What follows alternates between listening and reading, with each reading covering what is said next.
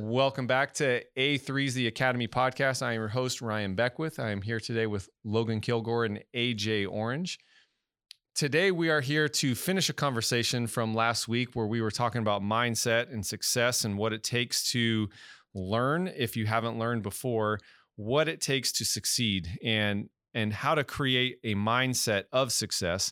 And today, what we're going to do is finish this conversation as a part two of relaxation under stress, meaning competition, whatever it is that you can think of studying for a test, a job interview, whatever that might be, and understanding what relaxation is. Because a lot of times I think that gets misconstrued that they people think that when you say relax, you're not taking things seriously or you're being nonchalant about something. That's not at all what we're talking about here.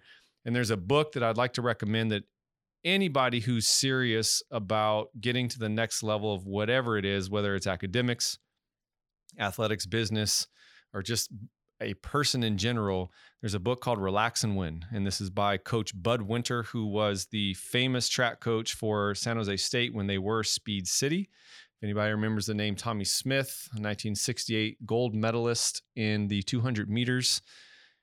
It's a very special book uh, to me. I was told to read this book by a coach that said he wouldn't work with me unless I had read this book because it was so serious to him that at the higher levels of competition, you really got to understand who you are yourself, like we were talking about last week of creating your own brand, but also understanding what it takes to perform under pressure.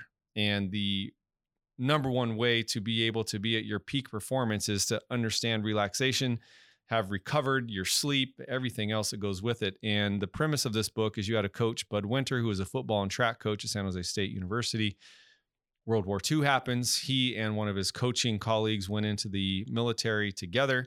His job, and uh, with, along with his coaching colleague, was to create a program for de stressing fighter pilots. And one example of this would be coming off of a major mission, they're in their cockpit and they had to fall asleep within 90 seconds so that they had enough time to get a 30 minute nap in before their next mission.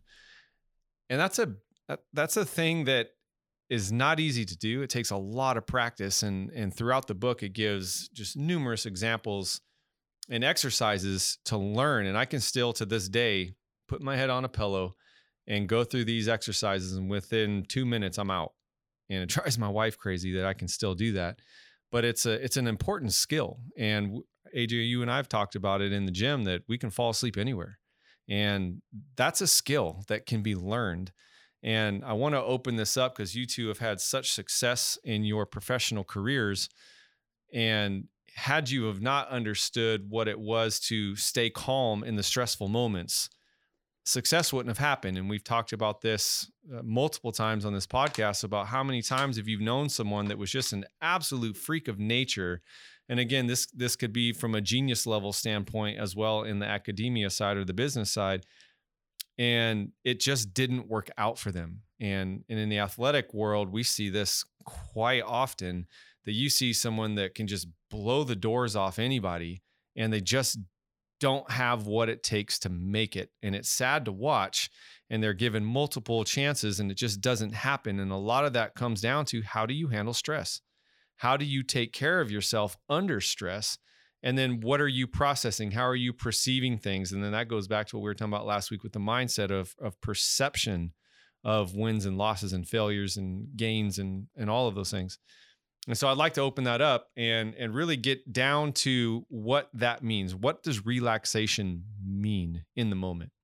I, I think for me, I just I just want to say that I never learned the skill to fall asleep. I think it was just something that happened for me like as a kid, mm-hmm. and I've just kind of grown up and like especially I think it started when I was in college, like 6 a.m. tired all the time. I think I put my head down in class and fall asleep in two minutes, or be at home and I need to take a quick 30 minute nap before I get to practice. And I think it was one of those things like I taught myself mm-hmm. how to just relax and fall asleep. But um, for somebody like myself, relaxing has always been like, I guess, key for me because I play defense, right? And I never know what the offense is going to do. And if somebody makes a great play on me, I got to remain calm. And, you know, like I'm always inside, I've always been like inside of my head, no matter what's going on and able to just to talk myself through those situations, especially especially like the really stressful ones, like you know, teams up scoring a lot of touchdowns, and you know everybody's looking at me to make a play, or somebody's got to make a play and do something. It's those times where you got to like remain calm, relax, and then focus on the things that will that you've had success doing, right? So um, for me, it's always just been one of those things where like consciously you think about, all right, what do I need to do to stay calm? What are the things that I've been doing? And for me, it's always been like breathing, going through like technique, just the basics, fundamentals, and stuff like that, versus getting in my head, becoming emotional, and just like lashing out because that's when you get into trouble. Yeah. Yeah. I remember um, specifically last year um, against Ottawa at home when, you know, towards the end of the game, they Oh, pretty yeah. much, Yeah. uh, you know, AJ's always had the task as a boundary corner. Um, for those of you that don't know, a boundary corner in the CFL is your best defender um, as far as cover guy. And they typically uh, cover the other team's best wide receiver. And the reason being that the field is so wide that you put your best receivers into the boundary, uh, which is the short side of the field, and that's where you put your best corner. So I remember in a game last year, uh, I think it was three routes in a row Mhm. into the boundary. They literally, with no time on the clock, went straight at AJ three times in a row. And I was standing on the sideline, just like, you know, you're just hoping your defense makes a play and you don't know who it's going to be, whatever.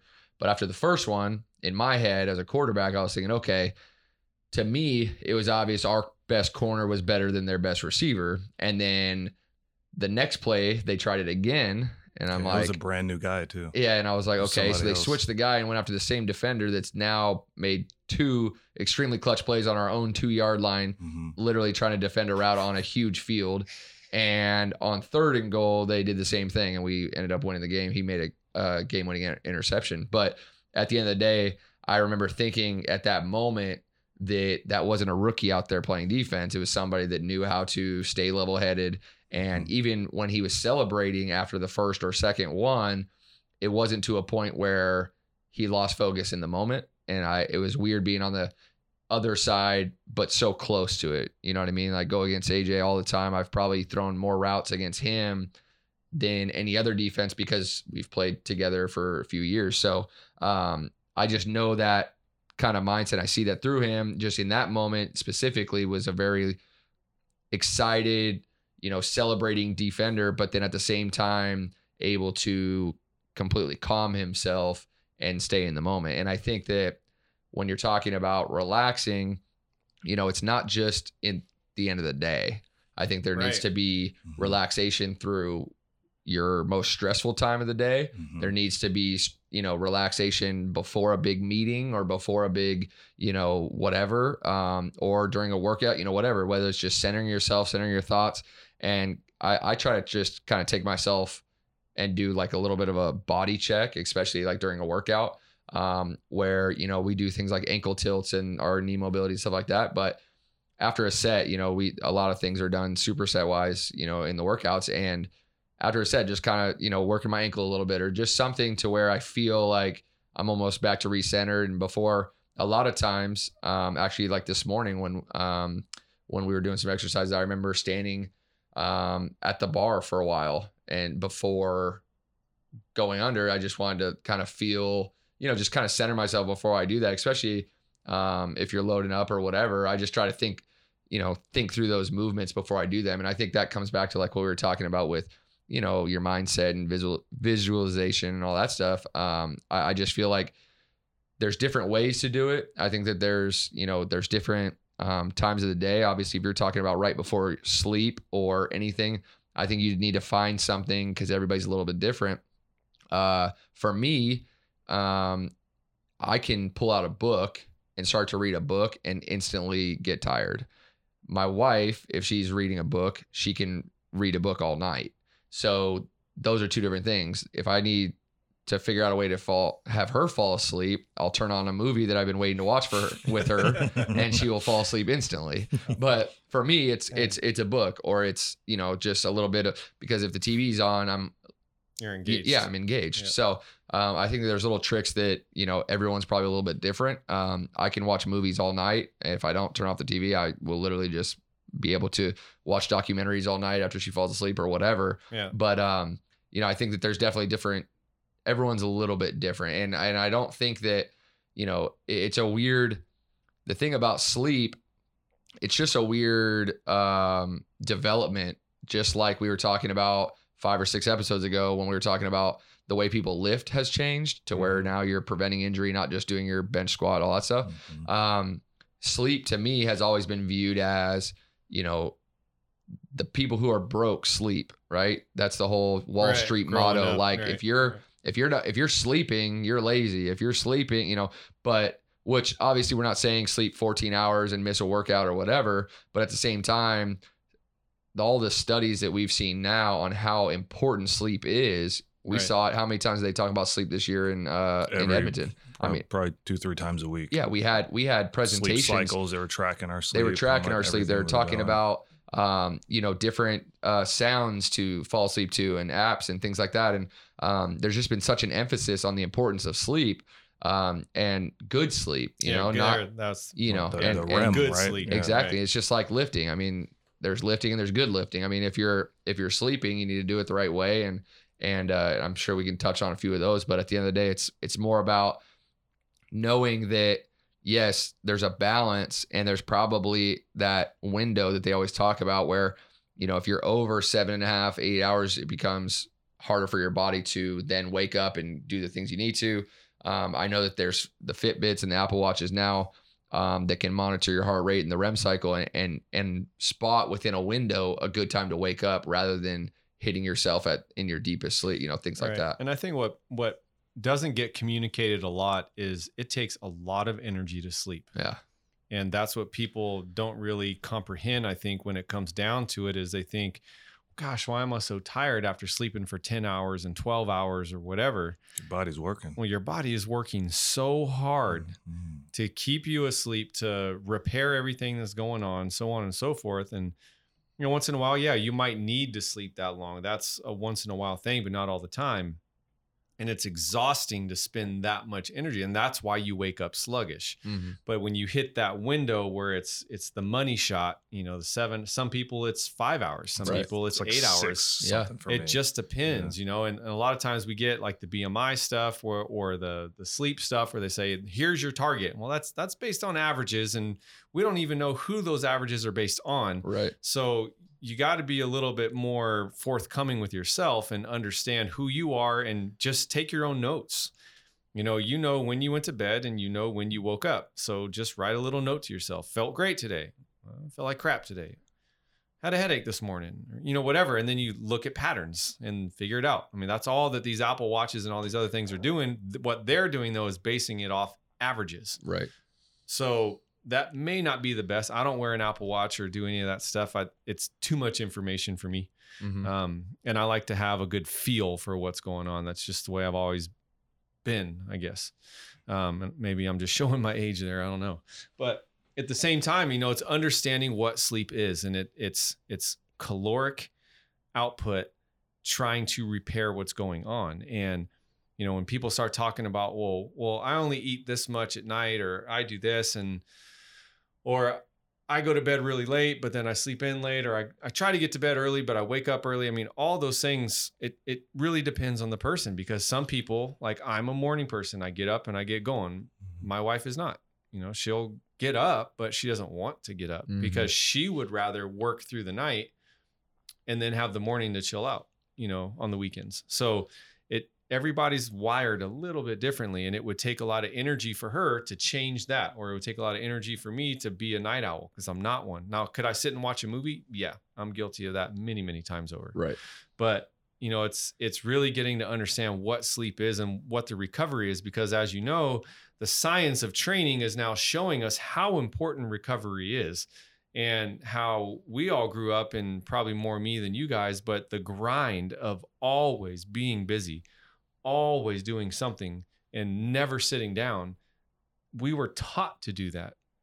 And so when you went to sleep you went to sleep. Mm-hmm.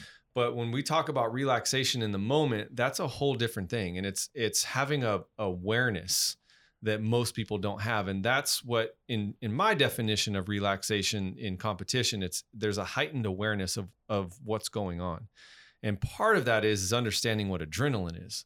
I don't think most people understand what adrenaline is because when we feel nerves, quote unquote butterflies, we get nervous. And I'll never forget as a kid, the first time I kind of started hearing about this was uh, it was a documentary or or something on Joe Montana, and it talked about the forgot what Super Bowl it was, but they were playing the Bengals and they were down by four, five, six, I don't know, and they had the ball at their own like ten yard line. There was a minute, two minutes left, and the it's a TV timeout, and the entire huddle is just freaking out because it's the moment that every football player has ever wanted in their life to have the ball in their hands with a little bit of time left to go down and win the Super Bowl. And Joe Montana, and I'm sure you guys have seen this, but Joe Montana walks into the huddle and goes, Guys, hey, John Candy's right over there.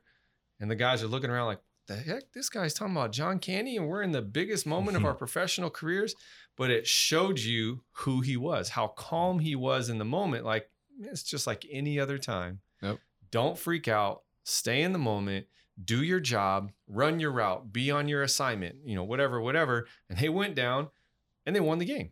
And seeing that as a kid really opened my eyes to the understanding of okay, when there's a stressful moment, when there's a a situation that's that seems to have more pressure than usual, you've got to stay right there and don't let anything change. And it goes back to what we were talking about last week cues mm-hmm.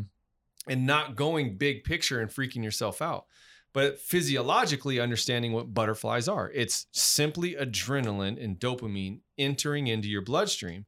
And because we don't live a thousand years ago, or in some cases now, where it's life or death for some people every moment of every day for them. So that's constantly going through them. So they're not getting self conscious. They're not questioning themselves. They're reacting.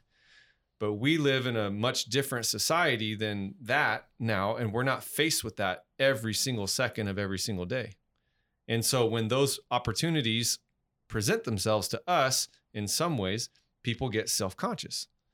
But if you learn what it is physiologically, you can be in that moment and go, oh, yeah, feel it okay, it's go time.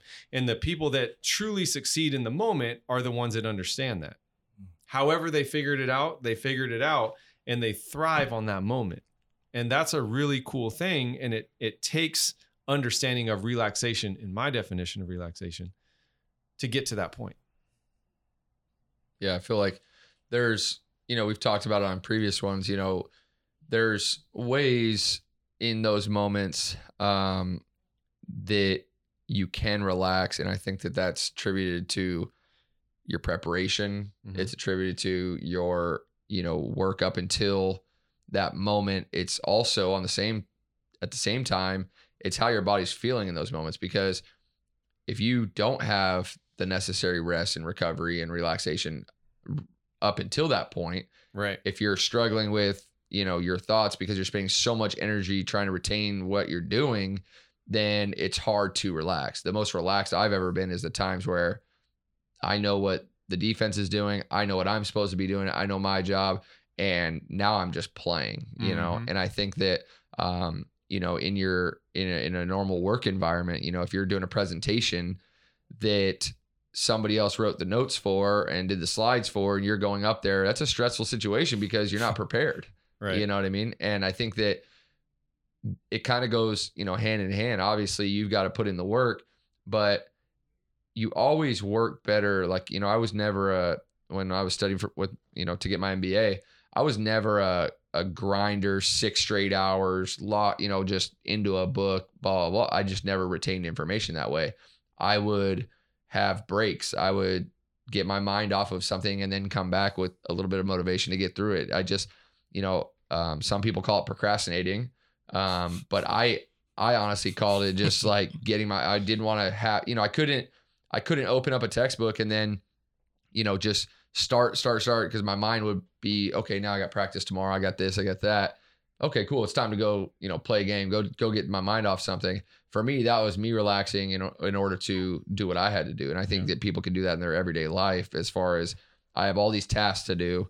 It feels like a mountain but you got to put one foot in front of the other. And so if there's a time where, okay, I check something off my list, I think that there should be a little bit of a, a reset, like I was talking about when we're working out, whether it's a cue or whatever. Um, you know, I think that you can do that, you know, during the day. Um, you know, there's a lot of people they get paid a lot of money to try and get the most output out of their employees, specifically companies like Google and Apple and all these ones. They don't have these napping areas at their office because the people that are working there are lazy. They have napping areas because it allows people to reset their brain, their body, everything, and they become more creative. They have better ideas when they're well rested, when they're Mhm. relaxed. Right. And that's why they want, you know, any of those multi million dollar companies, billion dollar companies, bring your dog to work. Bring, you know, be comfortable here. Don't wear a suit every single day. Do what you need to do to be in that mindset to where you feel like you're at home and you can get your work done. And I think there's something to be said because, you know, a lot of companies aren't afforded those luxuries to have that much, you know, infrastructure and and money and all that stuff to have those areas. But at the same time, those are the companies that are creating a lot of things about how we live our day-to-day lives. Right. And it there's something to be said about being able to be relaxed and be able to reset yourself during the day. Um, you know, obviously I think that when people think about relaxing, some people don't put up their feet until the very end of the day and and then Right. they're trying to enjoy something with their family, whatever right. but I I feel like you need to get to that place with more energy, you know, because throughout the day you're just running yourself so thin, and it's wild because everybody has the same amount of minutes in the day, but if you you know those times you're zoning out at your desk on the internet, whatever. If you close your eyes, you know, obviously I don't want anybody to get fired because of this, but if they printed out a sleep study and showed somebody, you know, we we have a four and a half hour rule at you know at uh in the CFL, and that's where you're only required to be at the stadium for four and a half hours every day.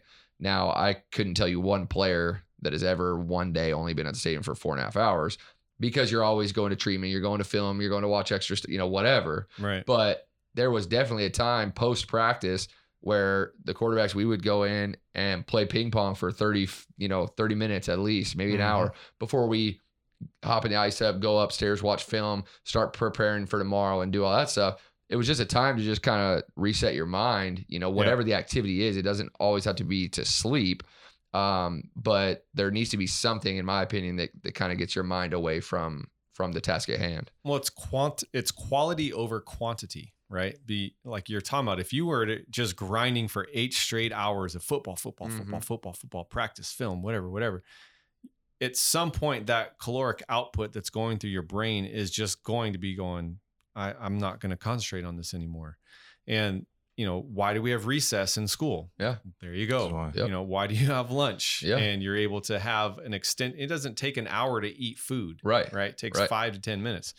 So why are those things in schools? Well, obvious, right? You go for a couple hours, get a break. You go for a couple hours, get a break. Go for a couple hours, school's over. Yep. It's the same thing. It's it's allowing the brain to move through different processes. And that's what people need to understand as well is it's it's redefining the word relax, I think. You know, Mhm. I mean, you it's almost a bad word to highly successful people.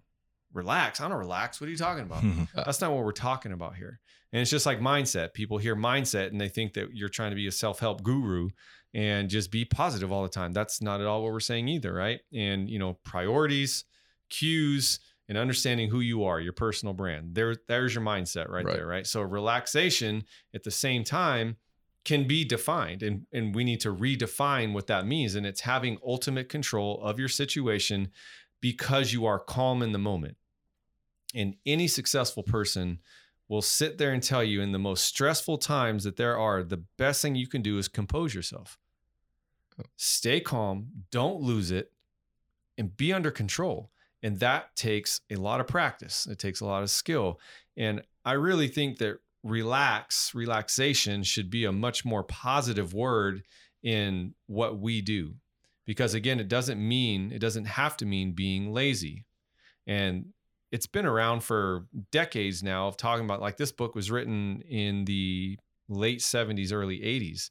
It's been around for a long time on the mainstream side of it. But again, we were all raised to never relax, Mhm. never relent, never let down. And at the same time, now we're looking at it and we go, wow, I mean, even Einstein, I mean, guy would work for a couple hours, take a 20 minute nap, mm-hmm. work for a couple hours, take a 20 minute nap, reset himself.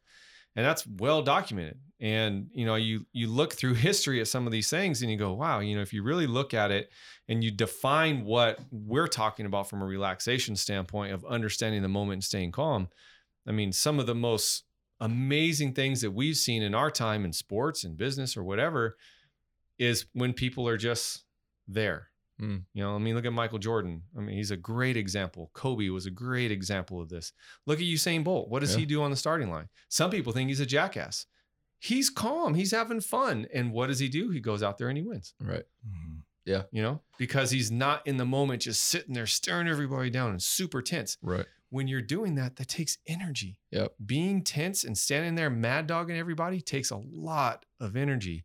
And one of the most intimidating things in sports, in my opinion, and I talk to kids about this all the time, is when it's at, is at the end of the game or the competition or before a race and everybody's tired and worn out and you see people trying to have their quote unquote game face on and their hands are either on their hips or their hands are you know their fists are all clenched up and whatever but when the when the person that you're competing against is just kind of standing there and they just have this like kind of nonchalant look in their face like they're focused but they're not angry they're not whatever you go out and go uh-oh that person's ready Yeah. you know and you're like oh like i'm sure if you see a For guy sure. like that you're like oh, i'm not throwing in that guy's direction he's ready Yeah. but you see the guy that's tense you're like oh there's my guy Right. you Yeah. know? I and think most of that comes from experience. Like the Mhm. Yeah. most, the calmest people have been in those situations where they weren't calm yes and it didn't come out the, the best way. And then Absolutely. they changed their, you know, their routine or whatever to where they've been in that that experience again and again and again right to where you know the way it can out the outcome can happen this way or this way. Right. But I can influence it to be the way that I want if I can remain calm. Because last time I wasn't calm yeah and it went the wrong way. Right. So. I think a lot of that would like especially for myself, how I'm able to be relaxed in times of stress is because I've been there before. Yeah. Right. And there was times of stress where I didn't handle it well. And I go back to those times and I think, well, why didn't I handle it? Why was I not calm? And then those experiences allow me to calm myself and take it to the next level. Okay, so we've got people listening to this that are going, this is great. The redefinition of relaxation, understanding to stay calm, what nerves are, so on and so forth. And they're going, okay, cool. What does that mean? How do I do that? So I want both of you guys, if you can, think back to your rookie year, hmm but you are you right now. Everything you know, everything you've experienced. Oh man, things would be a lot different. Right. But you have an opportunity right now to go back to the rookie AJ hmm and say, hey, look, man, I need you to do this to stay calm, stay relaxed. What's that process mentally where you could advise yourself that, and same with you, Logan, like what, and I I can do the same thing to myself. What is that? How would you describe that to yourself to be able to, in the moment, understand without having the experience? Because there's a high school kid, there's a college I- kid, there's it's weird because I would just tell myself to relax, right? But it's like at the same time, I would have to like tell myself, like, you've been here before. Right. Because when I like when I was a rookie, I felt like it was gonna be like a whole new experience. But in the end, it, it ends up just being football. it's football. It's it's still football. You know, that you take right there is a huge nugget, Mhm. Yeah. right? Because if you think about it, most people going from JV to varsity, going from an internship to a job, you know, so on and so forth, you get so psyched out at the other Mm. level that you don't sit back in many cases. Exactly what you just said is a is a huge thing. You realized it's just football. Yeah. It's it was just like a I huge moment year. for me, and I Yeah. didn't like just because once you're out there, you had never been out there before. You know, I get in my first big game, and it's like, oh my god, what like am am I gonna mess up? Like all this anxiety rushes over you, and then I make my first play, and I'm like, oh, this is just like plays I made in college, or you know, it's like this the Mhm. same. Nothing has really changed. And then after you do it a couple of times, like I said, it comes with experience. You just learn to be calm and accept, you know, whatever happens. Right. Yeah, I think that uh if I, I think that playing quarterback is a really weird position. Okay. So I could relate hundred percent to exactly what we're saying because I, I I see that in baseball. Okay. Yes, I'm nervous. The lights are on. Just walked into Fenway Park. I'm gonna take my first swing as a big leaguer. And then you see that pitch go by, but you've seen a 90 mile an hour fastball, you've seen a curveball, you've seen those things, right? Um, the only thing that I would say that's different is going from college to professional playing the position I do is the mental side of the game yes is so changed. So right. for rookie Logan going into New Orleans, I ran the same playbook for 4 years in college and our plays would be spread right zip Y cross. Okay. Then I get to rookie mini camp and Sean Payton's in my ear and says, jump to Falcon right nasty, nose alert, slash 36 base, kill 322, sticky Oscar. All right, go. So for me, it was not oh as oh much God. sit down and play. It was, okay, hold on. Now I got all these other guys looking at me. Language. I got a first round draft pick and Brandon Cook standing right here looking to make his mark. It's all rookies. I'm not worried about dropping back and playing, but I'm not looking at the play on a card. Now I've got 10 other guys with their shot uh, to live out their dream, looking at me to successfully communicate what just came through my helmet to them. Then they need to relay what they stayed up all night studying to go out and execute. Now, I I understand where we're coming from as far as I would tell myself that once that part's over, now it's football. But that was the biggest change for me was we were a no huddle spread system, one play every 17 seconds, look to the sideline, get a signal, make sure everybody's lined up, snap the ball. Now everybody walks the huddle not knowing if we're going to run, pass, fake kick, whatever the heck we're going to do. And they still don't know that. And my first snap in the NFL was on my own five yard line in the old St. Louis Dome. And I'm sitting there like, okay, now it's loud. We're, you know, they got these guys, you know, I'm don't okay, don't give up a safety. Don't throw in it, you know, don't turn the ball over. One first down is a win, you know, da da da. And then it becomes, you know, okay, everybody's out lined up. And right when you get under center, now it's play football. But the biggest for me was from huddle, from basically getting the play until I get to the line of scrimmage. That that was the biggest change because mm. Drew didn't wear a wristband, so everything was through the helmet. Luckily, when I went to uh, to uh, Toronto, same verbiage, type West West Coast style verbiage, um, but with the 20 second play clock in Canada, every quarterback wears a wristband. It's just too difficult to communicate that quickly. Um, 45 second shot clock in in the NFL, not many players are looking at the wristband to communicate communicate plays. So that was a bigger change for me. Um, I still would tell myself, like I said, exactly what AJ's saying. Once you get up to the line of scrimmage, mm-hmm. it's football, and once you do get that ball in your hands, you're taking the same drops you've done since you're eight years old. You're using the same mechanics. You're anticipating the same windows. You're doing those things. Um, I would just say that the biggest difference for most young quarterbacks getting into the NFL um, is there's not many teams in college that run those types of systems. Right. And so um, even that, you know, studying and trying to figure out okay, it's 3 a.m. You know, I got to be at the facility at 7 a.m. Is it really a good idea for me to go through another hour and not retain this information and lose sleep? Or should I get up 30 minutes earlier on my way, you know, sitting there to, you know, get to my locker and then review my stuff that, you know, and I think those are all different, you know, whether you're cramming for a test, cramming for a presentation, an interview, whatever. Um, I do think there's a balance there for sure.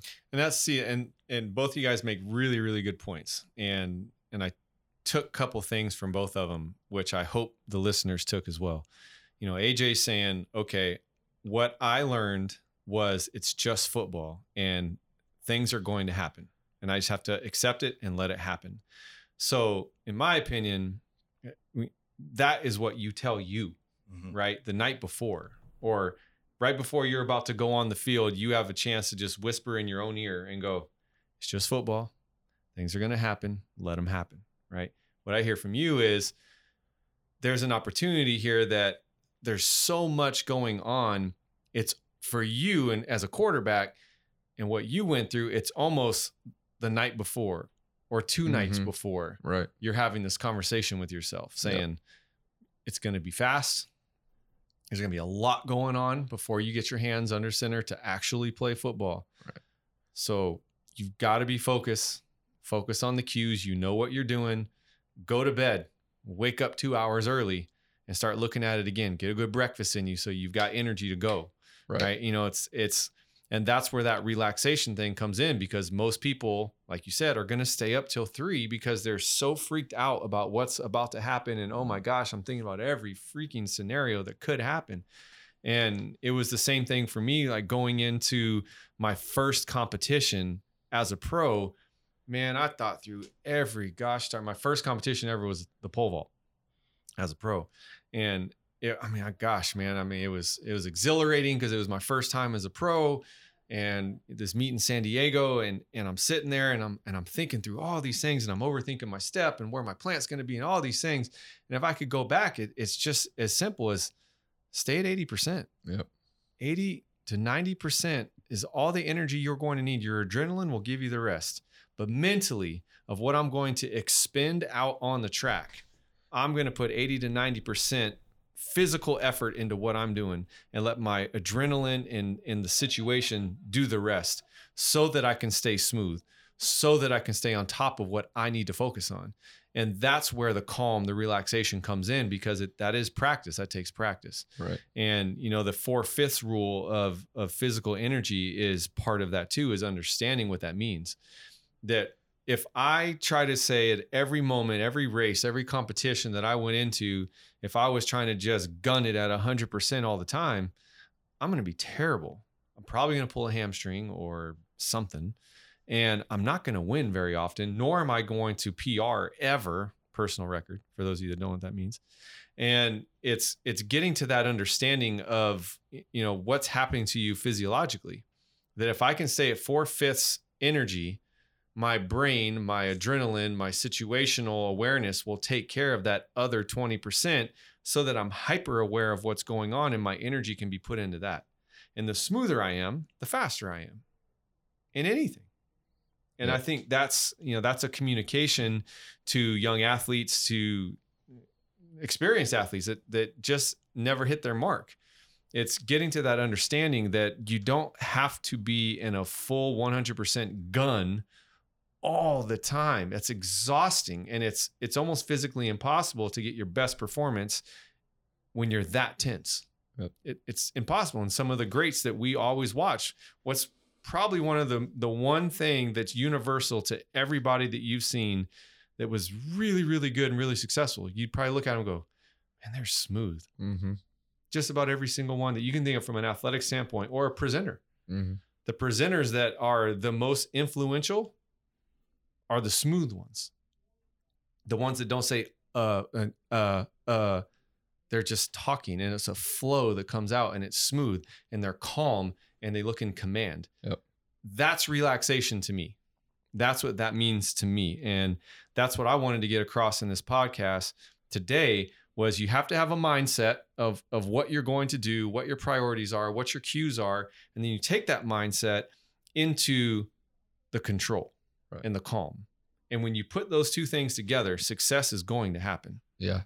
Yeah. And I think that like, you know, you think about a guy running routes and you've you've guarded so many people, AJ, but it's the guys that make all the noise in the cuts that yeah. you know ah, ah those are the worst it, ones yeah they're just yeah. expending so much energy it's the yeah. guys that you know like greg that just flies through mm-hmm. a route and you don't even hear anything mm-hmm. and all of a sudden he's he's past you know it's the guys that can be calm in their in their body movements that aren't spending so much time and energy wasted yep. right it's right. all it's all yeah. a very efficient movement um you know i think it's weird you know that so many people are so different and even in our group that works out together a lot of people are different um and i was just thinking back when you were talking about it that i think that you get conditioned based on your surroundings so you know yes if you've gotten up to go to work at 4:30 every morning you hopefully evolve yourself into being a morning person. And then on the weekends, you're probably up earlier mm. than the person that is typically getting up around nine because they just, that's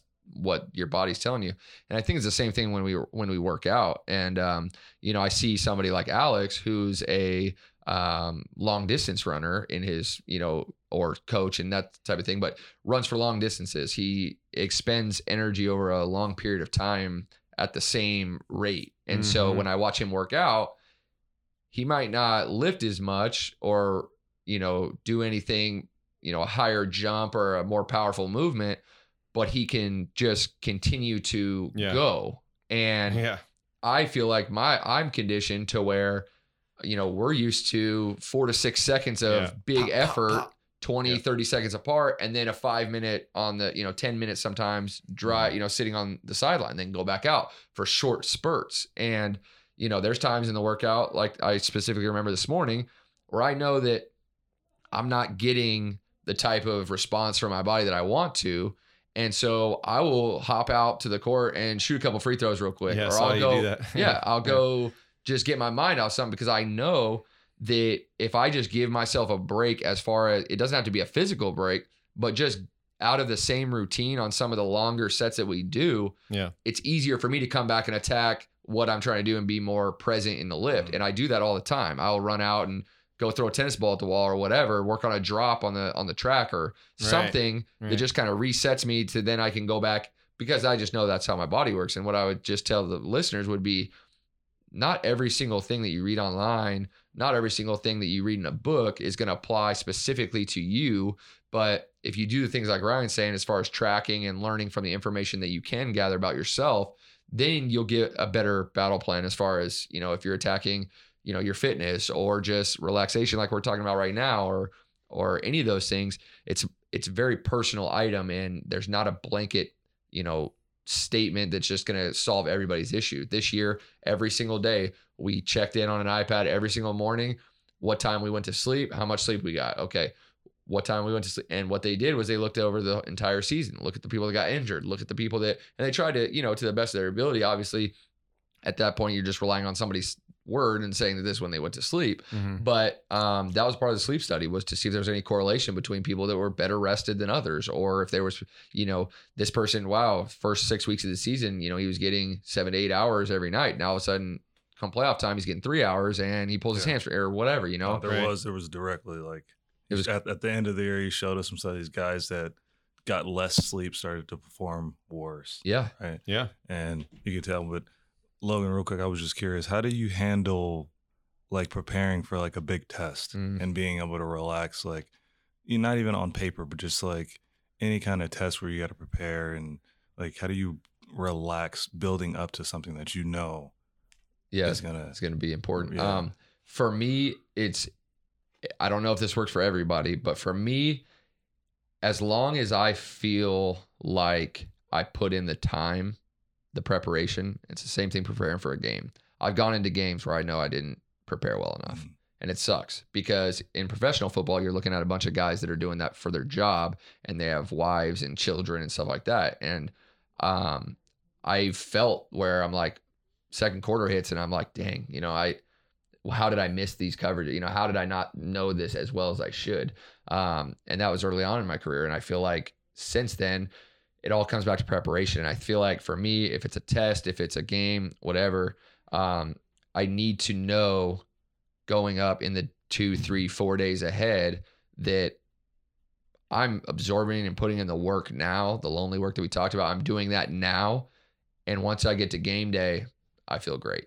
And and I think that if you it's the people that are not prepared is the people that are walking in on test day, memorizing their notes really quick, really quick, and then shove them in the back. Give me the paper. Because they can only absorb so much information until it goes out.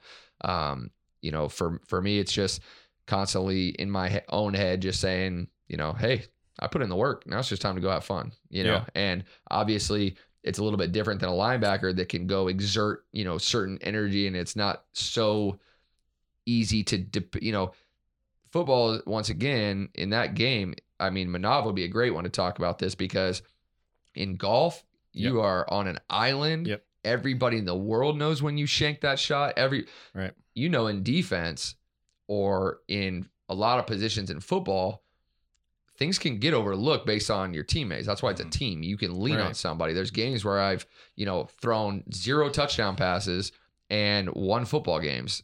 Not one of my great statistical games, but you got guys around you that are picking you up. You got defense making stops. We've won 3-0 games. We've won, you know, stuff like that. And and at the end of the day, that's the team aspect. But if you're looking at your own personal success, like on a test or a presentation or in a solo sport, I think you got to rely on your preparation.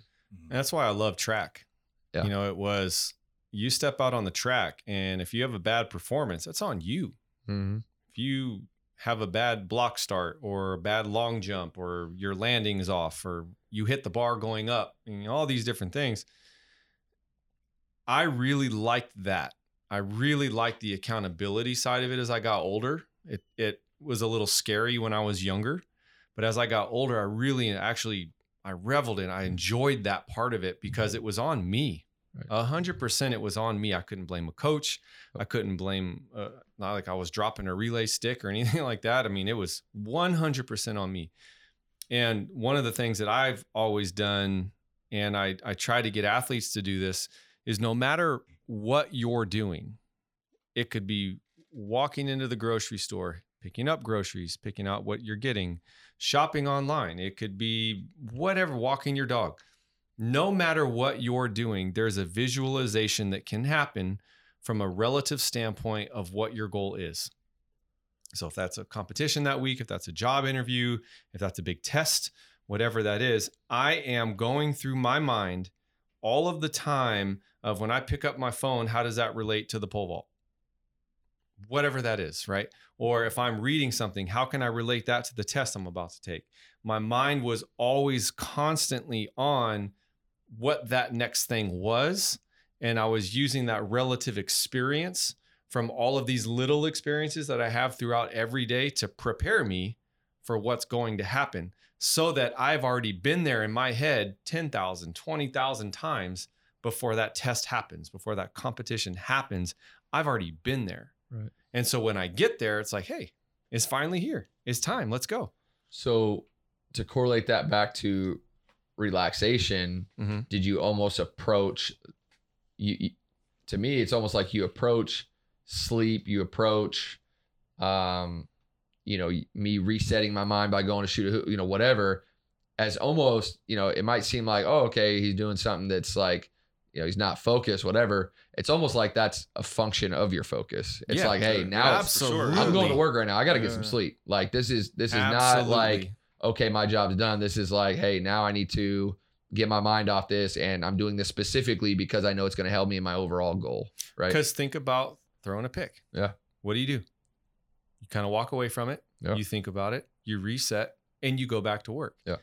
That's exactly what you just described of walking out to the basketball court during a workout, putting up a couple shots, and walking back in. It's the exact Yeah. same thing. It's relative. That's what I was saying. and I feel like I'm, I'm saying. programmed that way because Yes. Alex, you know, He's just, just a- watching, he just He goes. just he just, just goes. just goes, and, And like that's where his brain. that's where it is yeah Yep. and and that's what i was saying so many people are different you know Yep. um now even the development of all the technology we have the ipad on the on the sideline Mhm. and so literally throw a pick come over grab the ipad man where'd that guy come from you know Mhm. what oh wow they cut the boundary yep i i saw the corner bail pre-snap didn't get my eyes back over there he ended up having the safety roll over the top cool saw what it was confirmed what it was on the ipad Mhm. Don't let it happen again type thing you know? And it's like you know i i've said this before on this podcast i know but um, when we were talking about dealing with adversity and how to relax in those moments um, in football i can sit back and say hey look man they they get paid too right? Hey let's let's go out and go do it again. I mean Right. bottom line that that's going to be on his highlight tape that's awesome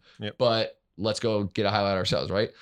I'm wondering from you ryan and aj you ran track too but if you fault in the long jump how do you i mean in football there's so many variables. There's so many variables. And you can almost trick your mind you know during a game Mhm. to settle down and be like hey man i hit him right in the chest. The ball popped up in the air and they made a heck of a play. What, are you, what are you gonna do? Right. right? And sometimes it's cool to verbalize that. We do that amongst quarterbacks like you know trev throws a pick something like that. It's like bro like that that was an amazing play. Like Yeah. you're you know go out and do it again. Like let's go. Mhm. but in track or in golf or in something where it's all on you, yeah, that's awesome. You don't have to rely on somebody else and hope they're prepared. And that's how we do it. We, you know, I hope my O line knows these stunts that are coming at them because if not, I'm getting earholed. But in track or something like that, or in presentation, it's all on you. And I don't know how if you what do you get three faults or two faults? three attempts. Three attempts. Yep. Okay, let's say you step on the line twice. Yep. And and now you're in the decathlon. You just need to register a number. Yep. How do you like? I mean, that situation. I mean, yeah, it's easy to say and be like, well, then you rely on your preparation. You stand there and you do it. But like, Right. I mean, what's going through your mind when you're like, man, if I don't register a score in this event, I'm It's already ten percent down. Yeah, it's, It's over. over. I can't re. You know, I I don't even need my PR. I just need to get something I behind the freaking gotta line. Get a mark. Yeah. Right. And that's eh, that's a great question. It's the same thing. I you got to relax in that moment. I mean, I- it's only way. calm and it's going, it goes back to cues Yeah. and understanding cues. So let's say that I'm at an eight step and I'm like, okay, I'm off right now. If I, if I'm in that situation, a couple things are going through my mind. One, don't be so tense out of the back, stay calm and make sure you're on the board. Mm. And you've done it enough times that you understand what that means. So you're not going to overstride. You're not trying to go out and PR. You're just come down the runway, nice and calm, focus on your rhythm and just pop off. Right. If you're like, man, I just, I'm just so off. I'm probably going to go down to, because when you look at it, like you practice all the time in warm ups and stuff, pole vault, uh, high jump, long jump, all these things. You you have marks, right? I have a five would just step, back I have a seven mark up an step, I have a Yeah. eight Yeah, step, like a nine couple step. inches. I would just move up to a shorter step where I know that I can go at about 75% and still get a pretty good pop. Now, am I going to go out and jump 25, 26 feet? No. Can I jump 22 and still get an okay score? Yeah. I know I can jump 22 with my eyes closed. Right. So I'm going to come up to a five and just pop off the board and go get a 22. Yeah. You know, and it's it, then it becomes chess Right. right because now it's just making a decision and being confident in that in that decision just like we were talking about last week Right. it's it comes down to making those decisions and those aren't always easy and that's where you have to be calm and you can't get hot-headed and lose you know because if i were a younger guy i would have been like oh forget that man i'm just gonna rip it and i'm gonna do it this time you no you know you're not. Yeah. no you're not you're Yeah. gonna fall yeah. and the competition's over Right. and and that's what it comes down to is that calm and understanding like it's it's okay Yeah. things are going to happen like this just get a mark it's okay just get a mark you know and it's Mm. it's just having those conversations with yourself and understanding what that means in the moment that you know if you are going to go back on your preparation understand what you have in the bag and if you have a good understanding of what's in your bag goes back to personal brand and right. cues and all that if you understand well enough who you are and what you have you can do it but if if you're going to stay in this nervousness and this i've got to be at 100% all the time that's what my dad and my mom and my coaches and everybody's always told me oh that's when mistakes happen Yeah. and ultimately i hope that's where this conversation went that people understand that it really does come down to knowing yourself and knowing how to stay calm and collected and under control in the scenario, even if you're a rookie at it. And I, by that, I don't mean being a professional athlete and being in your first year, just inexperienced. And that can be in anything. The first time that you talk to a coach on the phone, the first time you have to write a college entrance essay, don't get knotted up. Stay calm. You've written essays a thousand times in school. It's the same thing. Don't overthink it. Be you. And that to me, that is the relaxation aspect of it, of knowing who you are, what you're capable of, and staying in the moment so that you can do what you always do. Yeah. Yeah. Like it. Cool. Cool deal. You have anything to add? Um, I really like uh, the Serenity Farms bath bombs for relaxation. There you Be a nice plug. There you go. there you go. All right, plug, fellas. really good. Well, been fun again. And uh, we'll see you guys next time. Thank you. Thank you.